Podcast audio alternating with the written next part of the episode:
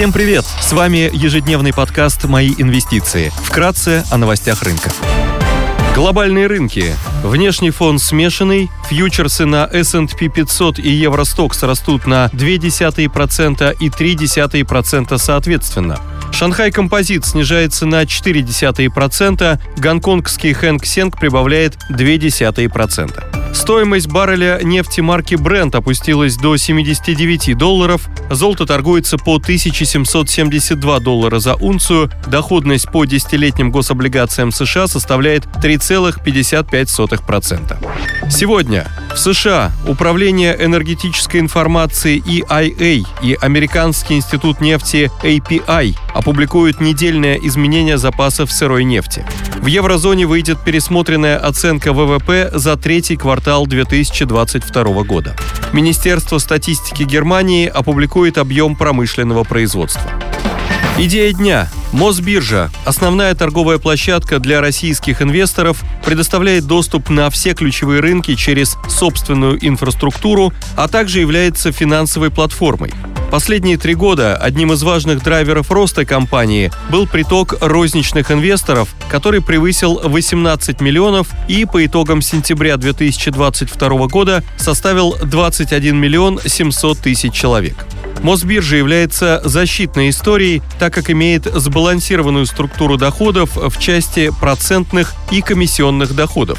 В этом году компания публикует отдельные показатели финансовой отчетности, не раскрывая процентные доходы, объемы клиентских остатков и достаточность капитала НКЦ.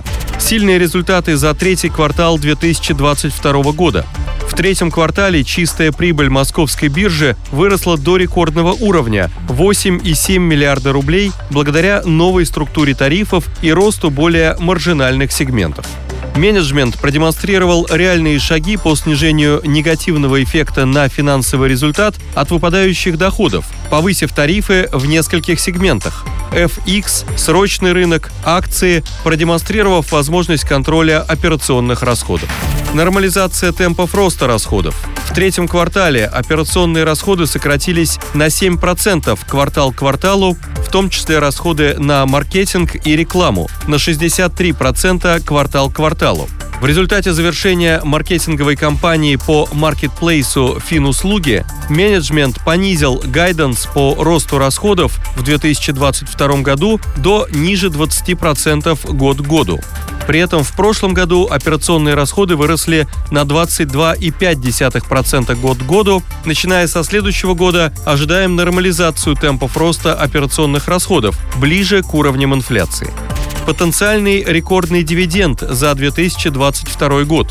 Компания может получить рекордную прибыль по итогам 2022 года – около 34 миллиардов рублей по нашей оценке. Таким образом, потенциальный дивиденд по итогам года может составить 13,5 рублей на акцию, дивидендная доходность 16%. Также менеджмент не исключил выплаты дивиденда из нераспределенной прибыли. Мосбиржа приняла решение не выплачивать дивиденд за 2021 год.